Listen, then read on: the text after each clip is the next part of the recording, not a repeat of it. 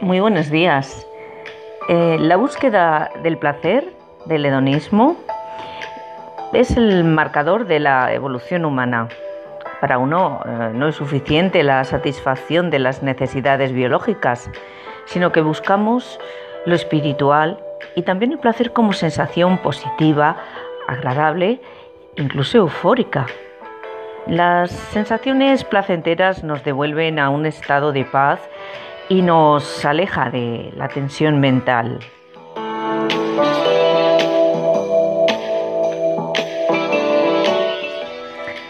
Y en este punto te pregunto, ¿qué haces tú para estar en contacto con el placer y conseguirlo? ¿Cuánto espacio de placer o de dolor hay en tu vida?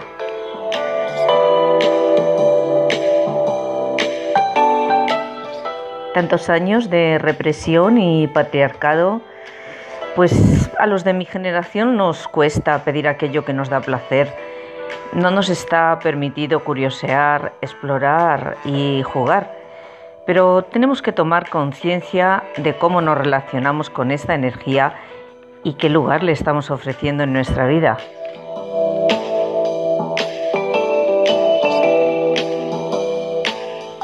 Y que conste que el placer al que me refiero no es solo físico.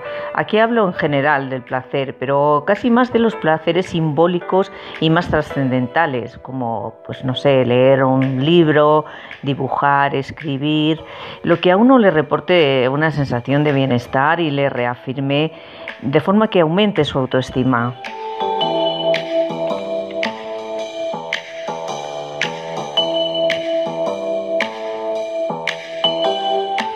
Bueno, cuéntame un secretillo. ¿Cuál es el primer paso que vas a dar hoy hacia el placer? Me lo cuentas por WhatsApp. Quisiera tener yo ese gusto por conocerlo. Y aquí te confieso el mío. Voy a buscar el último libro de Antonio Muñoz Molina. Feliz domingo.